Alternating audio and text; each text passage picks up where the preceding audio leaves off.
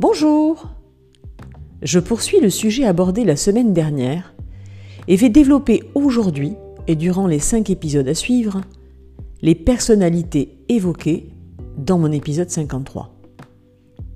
Parmi les six personnalités du Process Communication Model, le PCM, de Ty B.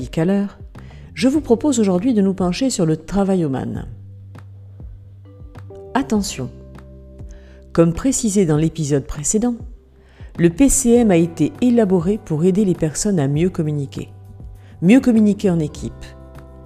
Comme il le précise, et j'en suis convaincu, ce qui compte dans ce qui est dit, c'est comment on le dit. Et j'ajoute même comment on est perçu. Car la communication est un art complexe. Vous avez dû en faire les frais.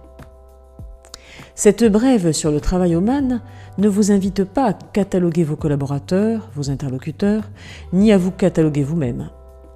Nous sommes un tout, et ce tout, il évolue. Il est différent selon les époques de notre vie et selon les situations que nous vivons. Cette brève, elle vous invite à vous sensibiliser, sensibiliser à l'utilisation de moyens qui permettent de mieux comprendre, de mieux communiquer, d'utiliser les bons moyens de communication selon la posture de votre interlocuteur. Taibi a défini deux types de personnalités. Parmi les six qu'il a développés, il indique qu'il y en a deux majeures. La base, tout d'abord, qui est notre personnalité profonde, celle que l'on a acquis pendant notre enfance, et la phase, qui peut être la même ou une autre, et qui peut varier, qui peut varier ou pas en fonction de l'instant, du contexte. Allons-y. Comme je vous le disais la semaine dernière, le travail au man est logique, responsable, organisé. Il est évidemment apprécié pour ses capacités de travail, sa vision globale et détaillée à la fois.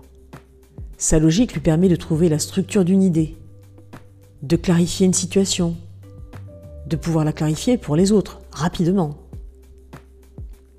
Ces qualités organisationnelles lui permettent de planifier de façon très exhaustive toutes les étapes d'une tâche à entreprendre. Il a le sens du détail et trouve la motivation en lui. Vous avez trouvé sa place dans votre équipe? Continuons, le but est de communiquer, de mieux communiquer ensemble. Alors pour stimuler son écoute et son intérêt, il faut communiquer de manière factuelle. Il adore les questions, les interrogations, elle constitue le meilleur mode de communication pour lui car il a besoin de comprendre, d'apprendre, de rassembler un maximum de données avant de tenter de nouvelles expériences ou de se lancer dans un, travail. Pour se sentir efficace et bien avec lui-même, le travail man a besoin d'être reconnu pour son travail. Bien oui, c'est l'essence de son être. Il a également besoin que les choses soient organisées, inscrite dans le temps.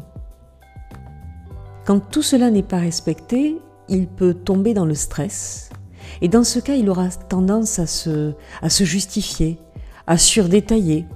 Il pinaillera. Et même en très très fort stress, il voudra surcontrôler, reprendre à sa charge tout ce qu'il aurait pu déléguer préalablement. Alors, il devra se recentrer sur ses objectifs, ses fonctions, sa mission, reprendre son sang-froid pour retrouver sa logique, retrouver son efficacité naturelle. La semaine prochaine, je poursuivrai avec le persévérant. Bonne semaine